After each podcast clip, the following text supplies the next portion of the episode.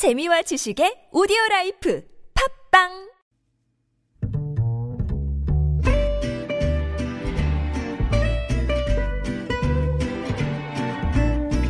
Good evening, everyone. Welcome to the evening show.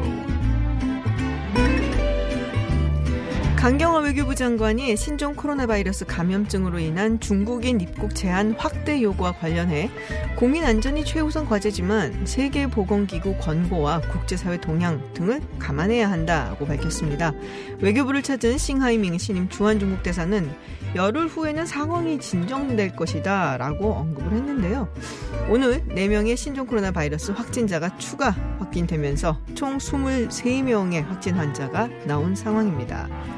또 바른미래당 손학규 대표 최측근 이찬열, 이찬열 의원 자유한국당에 입당을 했습니다. 국회 시간은 4월 총선에 가 있는 것 같습니다. 김지윤의 이브닝쇼 시작합니다.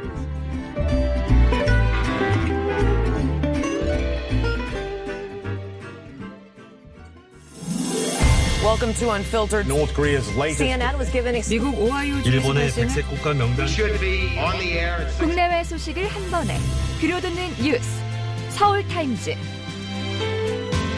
네, 서울타임즈 시간입니다. 오마이뉴스 박정호 기자 그리고 프레시안 곽재훈 기자와 함께합니다. 어서 오세요. 안녕하십니까? 네, 안녕하세요. 네, 신종 코로나 바이러스 감염 확진자 온 3명, 아, 4명이 추가가 네. 됐어요. 그래서 총 23명이 됐는데, 어, 이와 관련해서 이제 후베이성 이제 외국인, 후베이성을 지난 2주 동안 다녀온 외국인을 우리가 입국 제한을 하고 있는데 이걸 전역으로 확대해야 되는 게 아니냐 얘기들이 좀, 좀 나오고 있습니다. 네. 네, 강경원 장관이 제가 오프닝에서도 좀 소개를 해드렸지만 지금 WHO 권고를 따라야 되고 국제사회 동향도 감안해야 된다는 반응을 내놨어요. 그렇습니다. 강경호 장관이 오전에 서울 외교부 청사에서 내신 기자단 브리핑을 진행했는데요. 질문 중에 신종 코로나 바이러스 감염증이 심각한데 정부가 입국 금지 확대에 미온적이라는 비판이 있다. 네. 이런 내용이 있었어요. 그랬더니 강 장관이 우리 국민 보호가 최우선 과제이지만 아, WHO 세계보건기구의 권고, 조치의 효력성, 국제사회의 동향을 감안해야 한다라며 매일매일 상황을 점검을 하고 검토해 나가고 있다라고 설명을 했습니다.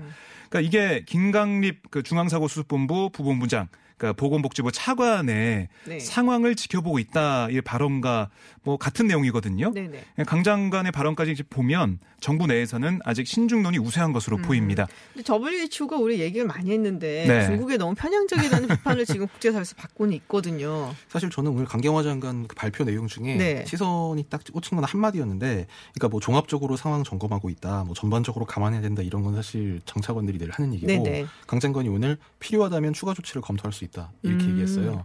그게 좀 눈에 띄더라고요. 눈에 띄는 네. 부분이었다. 그렇군요. 지금 감염증 의심 환자에 대한 그 확인, 뭐, 뭐 검사 이걸 또 이제 확대한다는 얘기가 있습니다. 이게 16번째 환자가 사실은 중국이 아니라 태국에서 그렇습니다. 네, 입국을 해서 어 이게 뚫린 게 아니냐 뭐 이런 얘기가 나오니까 또 놓쳤었잖아요. 네. 어 질병관리본부에다가 이야기를 했는데 네, 지금 태국 네. 외에도 이제 보면 뭐 싱가포르라든지 네네, 맞아요. 일본에서 감염이 된 지금 사례가 국내에 나오고 있어서 이제 그 부분을 정부가 좀 의식을 한 대책을 내놨는데요. 그 오늘 중앙방역대책본부가 중국 방문과 관계없이 의사가 이 신종 음. 코로나 바이러스 감염증을 의심할 경우에 이제 의심 환자, 의사 환자로 분류를 해서 진단 검사를 받을 수 있. 도록 하는 내용을 발표했습니다. 이 정원경 중앙방역대책본부장 대책본부장은 네. 기존 사례 정의를 중국을 방문한 후 14일 이내 발열 또는 호흡기 증상이 나타난 자로 확대하고 신종 코로나 유행 국가 여행력 등을 고려한 의사 소견에 따라 의심되는 자로 변경한다 이렇게 밝혔는데요. 네. 그러니까 기존 대응 절차에는 중국 후베이성을 다녀온 후 14일 이내 발열 또는 그쵸. 호흡기 증상 이렇게 돼 있었는데 네네. 이걸 지역 자체를 이 중국 후베이성에서 중국 전체로 확대하고 그리고 이제 꼭 중국뿐만 중국을 방문하지 않았더라도 뭔가 이 의사가 좀 상태를 봐서 이게 환자가 좀 뭔가 의심되는 사례가 있- 의심되는 증상이 나타난다라고 음. 하면 이, 이 환자에 대해서도 이제 검사를 할 수 있도록 한 겁니다. 이 정은경 본부장은 이에 대해서 동남아를 방문한 뒤 국내에서 확진된 환자가 늘어나는 데 따른 대비책이라고 언급을 했습니다. 네. 자, 뭐 여러 가지 이야기들이 나오고 있는데 왜 마스크 얘기 진짜 많이 한단 말이에요. 요새 네. 마스크 대란이라서 네. 사셨어요? 저는 어 사실은 참 제가 굉장히 게으른 사람이거든요. 네. 이런 거에 막 따라가지 못하는 사람인데 무슨 생각에서였는지 설 연휴 때 주문을 아. 좀 많이 해놨었어요. 야, 성견 지명이 네. 있으시네요. 그러니까요. 미쳤나 봐요. 그래갖고 집에 좀 넉넉히 있는 아. 편이기는 한데 네, 지금 뭐 부럽습니다. 네. 아, 근데 저는 부모님 걸 좀 사다 드리려고 봤더니 이게 네. 뭐 품절인 게 굉장히 많고 해갖고 그러니까 너무 네. 힘들다고 하더라고요. 많은 분들이 그래서 이거 더 써도 되는 거 아니냐. 한 번 쓰고 버리는 거는 너무 좀 비싸기도 비싸고 네. 구하기도 힘들고. 이제 뭐 거기에 그렇죠. 대해서 전문가들이 어, 언론 인터뷰 등을 통해서 뭐 여러 번 써도 된다? 예, 여러 번 네. 써도 일주일 써도 된다 이런 얘기도 있고. 음. 일단 지금 말씀하신 대로 지금 수급이 좀 불안정한 상태여서 정부에서 오늘 이 긴급 수급 조정 조치를 발동을 음. 했습니다. 이 김강릭 보건복지부 차관이 이 그 방역대책본부 부부문장- 부부부장인데 네네. 이 김강, 김강릭 차관이 중수본 회의에서 마스크 수급이 불안정한 현재 상황과 관련해 국민적 우려가 지속되고 있다고 인식하고 공급 유통 판매의 각 과정에서 강도 높은 개- 개선책을 마련하기로 했 다. 음. 이를 위해서 물가 안정법 6조에 의한 긴급 수급 조정 조치를 발동했다고 오늘 밝혔습니다. 그러니까 이 조치에 따라서 모든 생산 업체들이 생산량, 구- 국내 출고량, 수출량을 매일 정부에 신고를 해야 되고요. 도매 업자는 일정 수량 이상 판매 시 구매자, 그러니까 누가 사갔는지, 그다음에 음. 단가 수량 등을 신고를 해야 됩니다. 네네. 또 정부는 이 범정부 합동 단속을 통해서 불법 행위를 확인하면 엄정하게 처벌한다는 방침이고요. 이 비정상적으로 유통, 그러니까 뭐 이를테면 바가지를 씌운다든지 이러다가 적발된 경우에는 2년 이하 징역 및 5천만 원 이하 벌금이 부과되게 됩니다. 그렇군요. 이거 그냥 근데 쓰고 나서 버리면 되는 건가요? 이게 예, 뭐 버리는 거에 대해서 생각은 많이 안 해봤는데. 많은 분들이 네. 그쓸 때는 어떻게 써야 될지 생각을 많이 합니다. 그뭐 안내 말에도 코에 밀착해서 네네. 어, 마스크를 착용하고. 그렇습니다. 네. 만지지 말라 뭐 착용 수칙만 알려주고 있는데요. 다 쓴 다음에 어떻게 할지 이건 잘 모르고 생각하지 거지. 않았는데 이게 어떤 그 지금 규칙 이런 게 없어요 사실 아. 국내에는 국내에는 이 병원이나 의료시설에 사- 발생한 확진자의 마스크나 장갑, 음. 소독 약품 등을 의료 폐기물로 분류해 처리한다. 그리고 환- 확진 판정을 받지 않은 자가격리자는 네. 관할 보고서 지급하는 키트 형태의 전용 봉투에 소독 약품을 활용해서 처리해야 한다. 이런 특별 대책은 마련했지만 일반인에 대한 처리 방침은 없어요, 사실. 가이드라인이 없는 거예요, 그러면? 그러니까 환경부 관계자 말 들어보면 일반인에 대해 그렇게까지 엄격하게 관리할 필요가 없다라고 판단했다 얘기하고 있어요. 그런데 세계 보건기구 WHO와 네. 중국 보건 당국 또 국내 전문가들은 좀 다르게 얘기하고 있습니다. 어. WHO는 지난달 말에 발간한 신종 코로나를 예방할 마스크 사용법 이 자료에서 어, 적절한 기법을 사용해서 마스크를 제거하라고 강력하게 공고를 하고 있어요. 어떻게 해요? 그러면서 그러니까 마스크의 외부 표면을 만지지 말고 제거해야 된다. 아, 이렇게 꼈으면은 그 이렇게 외부랑 닿는 부분을 만지지 말고 그렇습니다. 그러니까 외부 썼으면은 네. 그 안에는 이제 입이랑 입 밀착이 되는데 내시면서 가리니까 마이크에 막 소리가 안 나와. 아, 예, 그렇군요. 아, 지금 지- 유튜브를 통해서 아, 예, 예. 영상이 나왔기 때문에. 네, 유튜브 네, 많이 봐주시면 고맙겠습니다. 네, 그래서 표면을 만지지 말고 제거해야 네. 된다 이렇게 얘기하고 있고 그러니까 끝만 이렇게 해야겠네요. 맞습니다. 그러니까? 그 중국 보건 당국도 끝만 두 개의 끝만 확인- 활용해서 빼서 잘 처리하라 이렇게 얘기하고 있고 음. 실수로 마스크를 만졌다면 깨끗하게 손을 씻어야 한다. 음. 그리고 일회용 마스크를 재사용하지 말라 이런 예시를 제시하고 있습니다. 아, 그렇군요. 그 생각해 보니까 또 외부로 닿아 있는 부분 이렇게 만지고서는 그래서 아무 생각 없이 이렇게 코 한번 하고 막 이러고 만지면 그 마스크에 바이러스가 있을 수 그러니까요. 있으니까. 아, 그렇네요. 생각을 못했던 부분인데. 그러니까 저도 잘 네. 생각 못했는데 이제는 끈으로 이렇게 해갖고 풀러갖고 그대로 이렇게 버리는 방식으로. 네, 네. 그렇게 좀 하셔야 될 것 같습니다. 알겠습니다. 정치권 이야기를 조금 해보도록 하겠습니다. 지금 뭐 총선 시기에는 뭐 계속 돌아가고 있고요. 민주당이 오늘 두 명의 총선 인재를 영입했습니다. 경제통이다라고 이야기를 하고 있는데요. 네. 뒷말이 나오고 있는 이유. 네. 우선 뭐 17호, 18호 인재영입이 있었는데요. 홍성국 전 미래에셋대우 사장과 이재영 전 대외경제정책연구원장을 네. 영입했습니다. 뭐 각각 아, 실물 거시경제 그리고 국제 문제와 대외 경제 이 전문으로 하는 경제 전문가인데 네. 뒷말이 나온다 하는 그 아, 인재는 홍성국 전 사장이에요. 음. 그러니까 홍 전 사장이 박근혜 후보를 지원하는 서강대 출신 경제금융인들의 모임, 그러니까 서강대 금융인의 이른바 서금회 출신으로 사장 선임 과정에서 예전에 논란이 있었어요. 음. 아. 2014년 12월 당시 민주당의 전신이죠. 네네. 새정치민주연합 대변인이었던 한정혜 민주당 의원 그 논평을 보면 어, 자격 논란을 불러일으켰던 서금회 출신 홍성국 대우증권 리서치센터장이 5개월 가까이 공석이었던 KDB 대우증권 네. 사장이 지난달 내정됐다. 박근혜 대통령이 내세웠던 선진금융의 목표가 설마 서강대 동문 일자리 창출인지 묻고 싶다 라고 지적을 한 거죠. 2014년에. 그렇습니다. 근데 이, 이 영, 인재로 영입됐네요. 그렇죠. 그러니까 이 서강대 출신인 네. 박근혜 대통령 그리고 서강대 출신 금융인들 그 사일 쭉 봤을 때 서금의 출신들이 많이 이런 금융회사 사장 자리에 갔기 때문에 그걸 비판한 건데요. 여기에 대해서 홍 전 사장이 또 해명도 했습니다. 그러니까 서금의 이 모임이 여의도에 있는 동창이었다. 많이 참여하지 않았는데 어느 순간 동창의 정치적 색깔이 강해져서 그 뒤로 나가지 않았다. 서금에 제가 어떠한 도움도 준 적이 없고 받은 적도 없다라고 해명은 했습니다. 음, 글쎄, 뭐, 하여튼 보겠습니다. 근데 이게 워낙에 뭐 그 서금회라는 것이 말씀하신 대로 네. 서강대 그 금융인회잖아요. 그렇습니다. 그리고 처음부터 출발 자체가 박근혜 후보를 지지하기 위한 네. 서강대 출신들, 경제, 금융인들의 모임이었기 때문에 뭐, 뭐, 여러 가지 좀 구설수가 있기는 하겠네요. 그때 뭐 네. 이광구 우리은행 행장 같은 뭐 네네. 출신이 금융계에서 잇따라 맞아요. 수장 네. 자리에 올랐어요. 네. 그래서 말이 좀 나왔죠. 그렇군요. 정봉주 전 의원 같은 경우 어떻게 뭐 결정이 될 거라고 곧 알려져 있는 알려졌는데 네. 저희 방송 전에 아, 아. 결과가 좀어 나왔습니다. 그래요? 결과는 아, 판정 연기. 오늘 에이. 결정이 안 났어요. 김세계 오늘 네. 공창을 좀 해줘. 어, 민주당 공천관리위원회가 해주셔야지. 예, 적격으로 판정을 연기했는데요. 네네. 오는 9일, 그러니까 일요일 오전 8시 반에 다시 회의를 음. 열어서 최종 결정하기로 했습니다. 사실 이날 10시부터 면접이 시작돼요. 네. 그러니까 그 전에 전체 회의를 열어서 최종 결정하기로 했다는 겁니다. 음. 오늘 회의를 보면 약간 뭐 상충되는 의견이 있었다고 합니다. 그러니까 성추행 사건 연관성 또 반대로 명예훼손 무고 재판 1심 음. 무죄 여기에 대해 상충되는 측면에 대한 토론이 있었다고 하고요. 네. 결정을 못 내렸다는 얘기가 전해지고 있습니다. 곽지영 기자님은 어떻게 보세요? 그 연기. 이- 공- 공천관리위원인 이제 이근영. 부위원장, 그 부위원장이 오늘 끝나고 브리핑을 했는데요. 네. 말- 방금 말씀하신 대로 최종적으로 오늘 결론을 못 내렸다 이렇게 얘기를 하면서 공천관리위원회 내에 정무적 판단이 필요하다는 의견이 있다 이렇게 얘기를 했다고 해요. 음. 그러니까 아무래도 좀 뭐랄까요, 뭐 시간을 좀 더 그러니까 공간이 입장에서도 시간을 좀 갖는 것 같고 네네. 그 대상이 된 분한테도 시간을 좀 주는 것 같습니다. 알겠습니다. 자, 자유한국당 오늘 의총에서 새 당명을 원래 정하기로 했는데 이것도 불발됐습니다. 네. 하도 이렇게 불발되고 연기되고 네. 총선 다가오고 있는데 왜 이러시는지 왜 결정을 못했죠? 예, 원래 오늘 아침에 이 최고위원회의 끝나고 네. 황교안 대표가 당명 개정권에 대해서 준비된 자료를 최고위에서 보고를 받았다면서 네네. 의총을 통해서 당명이 결정되면 자유우파 대통합을 위한 출발점으로서 음. 심도 있는 논의를 거쳐서 뭐 네. 국민 중심 통합이 될 수 있도록 노력하겠다 이렇게 얘기를 했는데 막상 의총 후에는 다시 만나서 오늘은 그냥 의견 수렴을 한 거다. 통합과 관련해서 당명, 당의 색깔들에 대한 의견을 모았고 여러 의견을 들어서 뭐 협통이 음. 가서 또 상의할 거다 이제 이렇게만 얘기를 했어요. 그 일각에서는 이제 당명이 그 통합신당 당명이 통합신당 네. 으로 결정이 거의 됐다 이제 이런 보도가 나왔는데 그러니까요.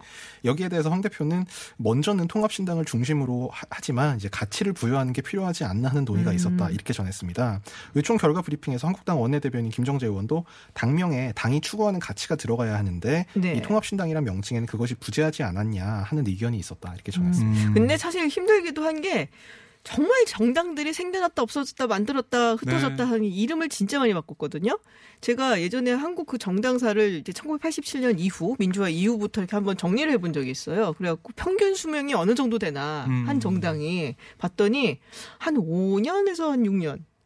그러니까 이름 어. 바꾸고 이런 거에 다 합해갖고 넣어서 이제 바꿔진 거다라고 했을 때 네. 그만큼 짧고 그렇게 이제 짧은 기간 내에 새로운 정당의 이름을 만들고 하다 보니까 음, 이제 뭐 쓸 거 다 썼죠, 사실. 그렇죠. 네. 예전에 뭐 여러 가지 당 이름 나왔죠. 그러니까요. 그것도 그렇고요. 이제 예를 들면 이제 한국당 의원들 사이에서는 당명에 자유 아니면 뭐 한국 이런 걸좀 아. 적고 싶어 하는데 그건 지금 쓰고 있는데 뭘 또 거기다 넣어요? 그러니까 예를 들어서 뭐 도로 자- 자유.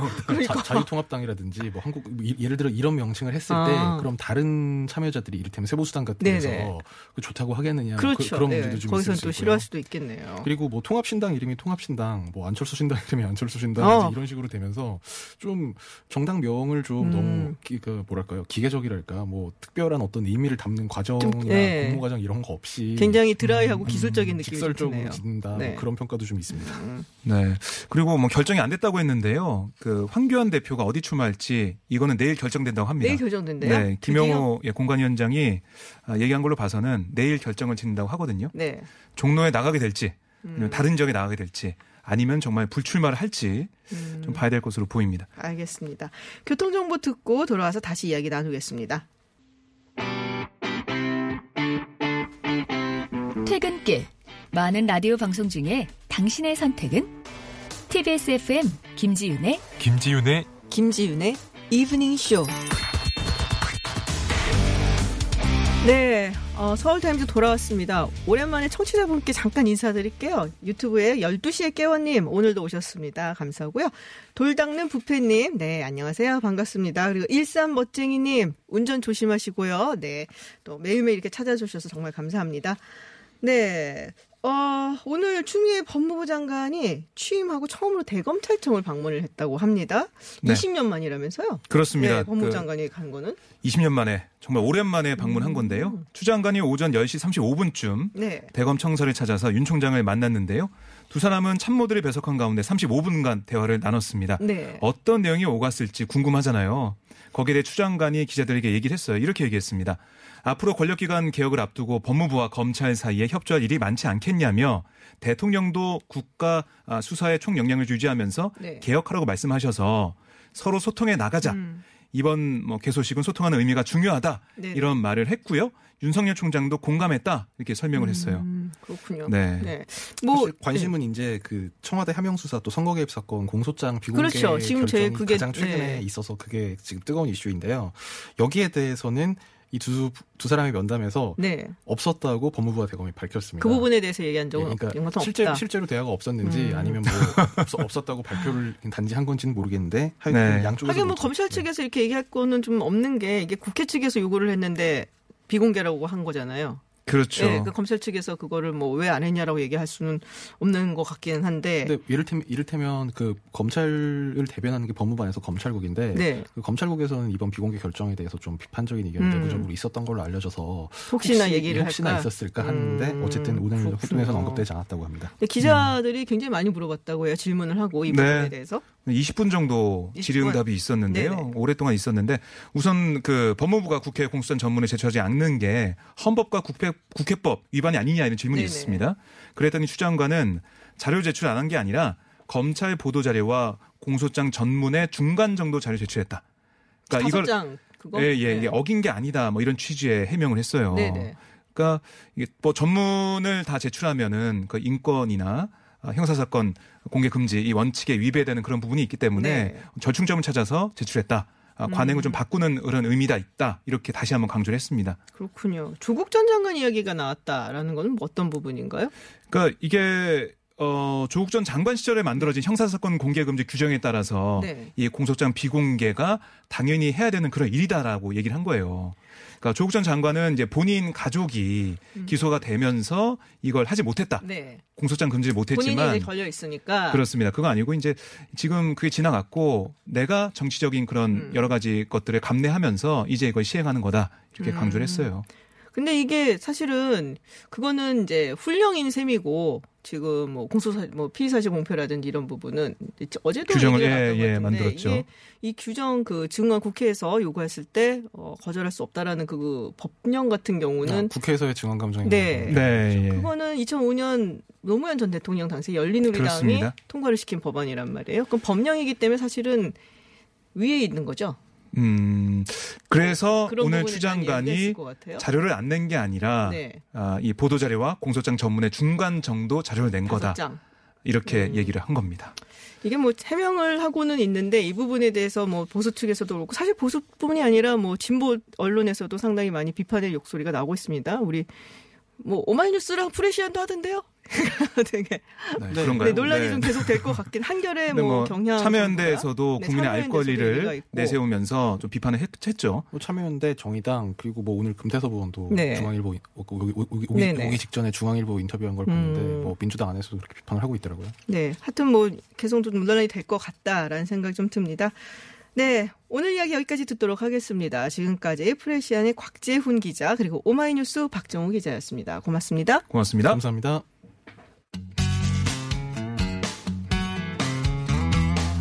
매주 월요일에서 금요일 저녁 6시 20분부터 8시까지 만나는 김지윤의 이브닝 쇼. 라디오 생방 스튜디오가 궁금하신가요? 지금 바로 유튜브에서 TBS FM으로 들어오세요. 때로는 진지한, 때로는 신나는 스튜디오의 생생한 모습 보실 수 있습니다. 국제 정치 전문가 김지윤 박사가 진행하는 이브닝 쇼. 매일 새로운 뉴스로 여러분의 저녁길을 함께합니다.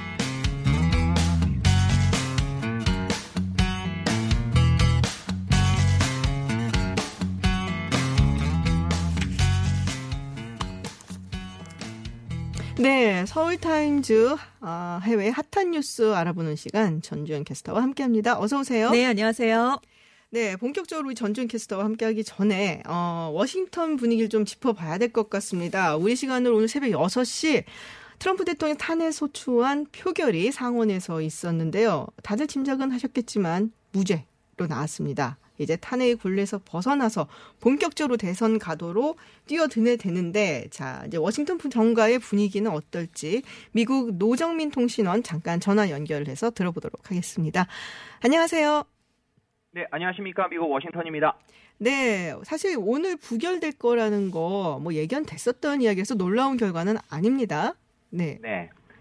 아, 맞습니다. 예, 그 두 개 혐의였죠. 이제 탄핵 소추안의 두 개 혐의에 대한 표결이 어제 상원에서 있었는데 네. 하나는 권력 남용이었고 또 하나는 의회 방해였거든요. 네네. 어, 그런데 트럼프 대통령이 탄핵이 되려면 이제 전체 상원 의원 100명 중에 3분의 2인 67명이 찬성을 해야 되는데 네. 권력 남용의 경우에는 이제 찬성 아 반대 52대 찬성 48로 부결이 됐고요. 네네. 의회 방해는 탄핵 반대 53대 어, 찬성 47이었습니다. 그러니까 네. 두개 혐의가 모두 무죄 판결을 받은 건데요. 네. 어, 뭐 이미 예상했다시피 이제 상원은 공화당이 53명으로 다수당이기 때문에 예, 탄핵안이 인용되려면 20명 이상의 이탈표가 필요했거든요. 근데 네네. 이것은 거의 뭐 불가능했기 때문에 이번 결과는 좀 당연한 것으로 받아들여지고 있습니다. 자, 지금 권력 남용 부분에 있어서 51대 48 이라고 말씀을 하신 거는 지금 공화당 네. 측에서 반대표가 하나 나왔다는 거예요. 반대표라기보다 반발표가 하나 나왔다는 건데 이게 이제 밋 럼니 어, 예. 전 메사추세츠 주지사이기도 했었고 유타주 상원 의원이고 그리고 2012년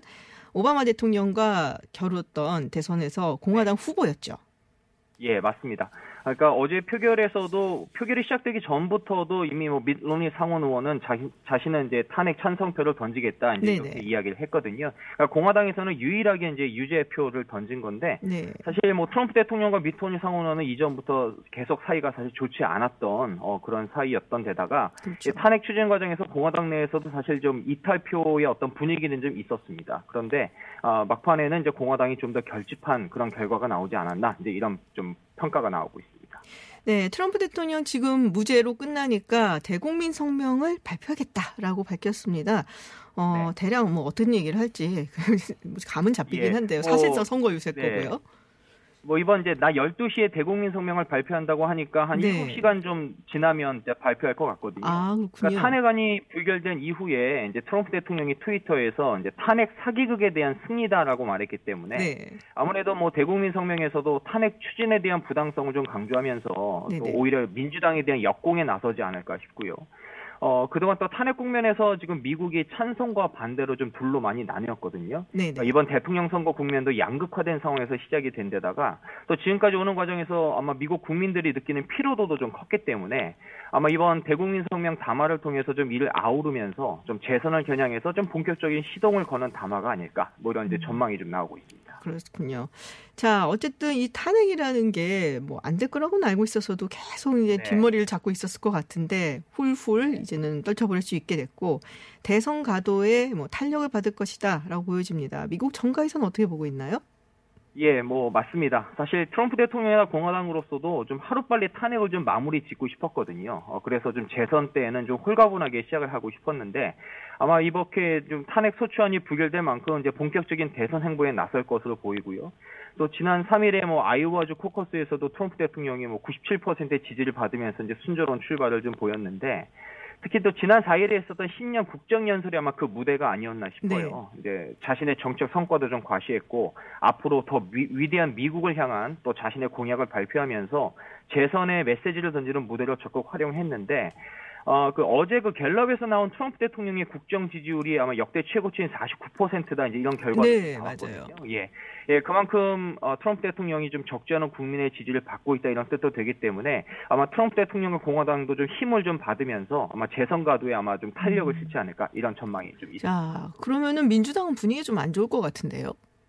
어, 충분히 이미 예상한 결과였기 네네. 때문에 예 아마 뭐 담담하게 결과를 받아들일 것 같은데 사실 원래 이 탄핵 과정을 추진하면서 이제 두 가지 목적이 있었는데 하나는 트럼프 대통령에 대한 어떤 이제 지지율을 좀 떨어뜨리고 좀 공격을 시도한 것이 있었고 또 하나는 이 탄핵 추진 과정에서 이제 조 바이든 그 전 부통령이 이 우크라이나 스캔들에 좀 얽혀 있었잖아요. 네. 그러니까 아무래도 이제 조 바이든 부통령을 좀 어, 유력한 대선 후보로 좀 지키려는 어떤 그런, 그런 의도가 좀 있었는데 일단 좀 탄핵안 부결이 되면서 앞으로 이 당과 대선 국면에 미칠 파장이 좀 많이 주시하고 있습니다. 그렇군요. 알겠습니다. 오늘 말씀 여기까지 듣도록 하고요. 지금 워싱턴 새벽인데 이른 시간에 연결해 주셔서 정말 감사드립니다. 아닙니다. 네, 고맙습니다. 네, 고맙습니다. 네, 워싱턴 연결해서 노정민 통신원으로부터 미국 소식 들어봤습니다. 네. 어, 중국 신종 코로나 바이러스 감염증 이야기를 또 한 번 더 해봐야 될것 네, 네. 같습니다. 사망자 수가 500명을 넘었습니다. 그렇습니다. 늘어나는 것도 이게 폭이 점점 커지고 네, 있어요. 그래요. 6일 0시 현재 전국 31개 성에서 누적 확진자가 2만 8,018명, 사망자가 563명이라고 발표가 네. 됐습니다. 하루 전보다 확진자가 3,694명, 사망자가 73명 증가했습니다. 이를 사망자 수가 이틀 연속 60여 명대였잖아요. 네네. 근데 이번에는 신종 코로나 발병 이후 처음으로 70 명을 넘어서는 음. 그런 일이 있었고요. 후베이성 전체 누적 확진자가 지금 19,665명, 사망자가 549명인데요. 지금 후베이성 안에서만 중태인 환자가 3천여 명에 달하고 있거든요. 음. 그래서 앞으로도 사망자 수가 좀 많이 늘지 않겠느냐 이런 우려들이 나오고 있습니다. 그렇군요. 아, 근데 이게 있었어요. 네. 그, 그걸 봤었는데 네. 텐센트에서 네. 텐센트는 이제 굉장히 유명한 이제 중국의 인터넷 회사 죠. 네. 거기서 뭐 사망자 수 뭐 이렇게 감염증 이제 감염이 돼 있는 확진자 수 이렇게 상황판. 해놨는데 네. 너무 높은 거예요 수치가. 그래서 이게 뭐 잘못된 거라고 얘기는 하는데 네, 그렇습니다. 네. 그래서 지금 텐센트가 1일 오후에 11시 39분쯤에 유행병 상황판 웹페이지에 올린 숫자였는데요. 몇십만 나왔었죠. 신종 코로나 확진자가 15만 명이 넘었어요. 오. 사망자가 2만 4,589명이 나왔고 의심 환자도 지금 7만 9천여 명으로 발표가 되는 상황판이 어. 공개가 됐습니다. 근데 같은 날 중국 정부가 발표한 거는 확진자가 만 천여 명 수준, 사망자는 259명이었거든요. 네. 그러니까 이거랑 비교해 보면 텐센트에 표기된 확진자가 중국 정부 발표보다 13배 이상이고 사망자는 94배 이상, 의심 환자도 4배 이상 많았던 거예요. 음. 근데 이제 여기서 문제는 단 지금 텐센트에 표기된 수치가 이후에 이제 중국 정부의 공식 적인 발표 숫자로 변경이 됐는데 이후에도 세 차례 정도 비슷한 표기 오류가 발생을 했다가 정부의 아. 발표 수치로 변경되는 일이 있었습니다. 그리고 높은 수치가 실수로 보기 어려운 게 아니냐 이런 얘기가 나오고 있는 게 단순히 뭐 0을 하나 더 넣었다거나 네네. 뭐 같은 숫자가 계속 반복되면 아 표기하다가 오류가 났구나라고 생각을 할 수 있겠는데 구체적인 이상한 그렇습니다. 같은 확진자, 예. 의심자, 퇴원자, 사망자 이게 다 전혀 다른 맞아요. 숫자들이었거든요. 그러니까 네티즌들이 의혹을 제기하는 건 실제 데이터가 있고 가공된 데이터 두 개가 있는데 상황판에 실수로 실제 데이터가 표기된 게 아니냐 이런 의심을 보이고 음. 있고요. SNS에서는 지금 확진자와 사망자 수가 실제보다 크게 줄여서 발표되고 있다는 의혹 그 제기가 되고 있습니다. 네. 10배, 100배 될 거다. 뭐 이런 얘기가. 있었어요. 그 자기 주위에서도 병원에 가서 신종 코로나로 확진을 받지 못하고 집에 격리돼 있는 사람들이 많다 이런 주장들을 음. 네티즌들이 내놓으면서 이런 의혹이 지금 부풀려지고 있습니다. 그렇군요.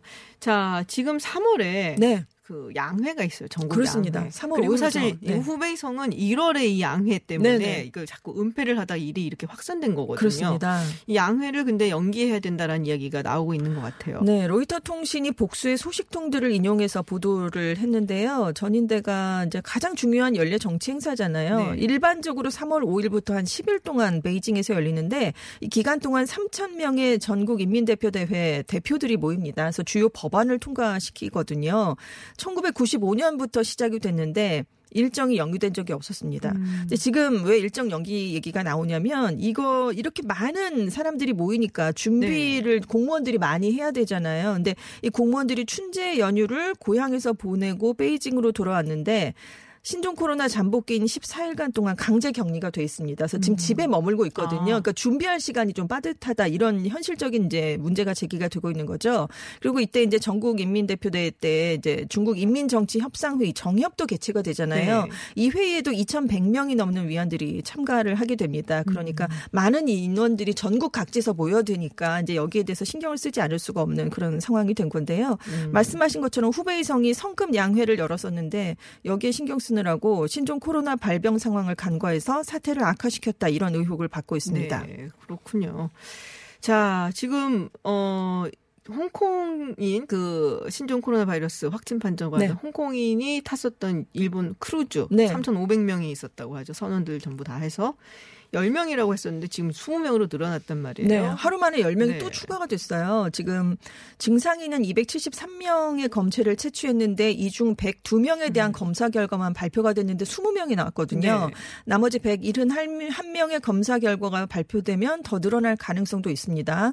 추가로 확인된 10명 중에 4명은 일본인이었고요. 미국, 캐나다 국적이 각각 2명, 뉴질랜드인, 대만인이 1명 포함이 된 것으로 알려졌습니다. 그래서 한국인이 9명 음. 네. 타고 있는 것으로 알려졌는데 이 20명 가운데 한국인 확진자는 없는 것으로 지금 알려지고 있어요. 아무래도 아무리 크다고 하더라도 네. 항공관에 굉장히 많은 사람들이 있는 네, 거잖아요. 그렇습니다. 오랜 시간 동안. 네. 그래서 아마 이제 이런 결과가 있는 게 아닌가 싶기도 하고 또 영국인 부부가 네. 약간 이렇게 영상 같은 걸 이렇게 찍어갖고 네, 보내는 네. 게 있더라고요. 그랬더니 뭐 굉장히 답답한 것 같더라고요. 그렇겠죠. 뭐 식사를 이제 두고서는 그거 먹고 그러면 그냥 가져가고 네. 그 안- 방에 이제 갇혀서 방에서 격리되면서 네, 거의 감옥과 같다, 네, 뭐 가져다. 주는 것만 먹어야 되고요. 음. 잠복 기간을 고려해서 지금 19일까지 2주 동안 선내에 네. 머물러야 하기 때문에 아유, 얼마나 답답할까요? 그렇습니다. 앞으로도 좀 상당 기간 이 이런 생활을 하셔야 될 것 같습니다. 그렇군요. 자, 이거 좀 다른 소식이긴 한데요. 터키 여객기가 활주로 해서 미끄러지는 사고가 있었다라는 네. 소식이 있어요. 좀 큰 사고였어요. 비행기가 현- 동강동강 세 동강이 났다면서요. 났어요. 현재 시각으로 5일에 터키 이스탄불의 사비하 괴첸 공항에서 여객기가 착륙 도중에 활주로에서 미끄러졌습니다. 음. 그래서 기체가 세 부분으로 나뉘었는데 조종석을 포함한 여객기 앞부분 한 부분이 기체로부터 아예 잘려나가서 완전히 다른 곳에 가는 그런 사고가 발생을 했어요. 현재까지 3명이 사망하고 180여 명이 부상을 입었습니다. 지금 사망자 한 명이 터키 국적자인 것까지는 확인이 됐는데 네. 나머지 두 명의 국적은 지금 알려지지 아. 않았어요.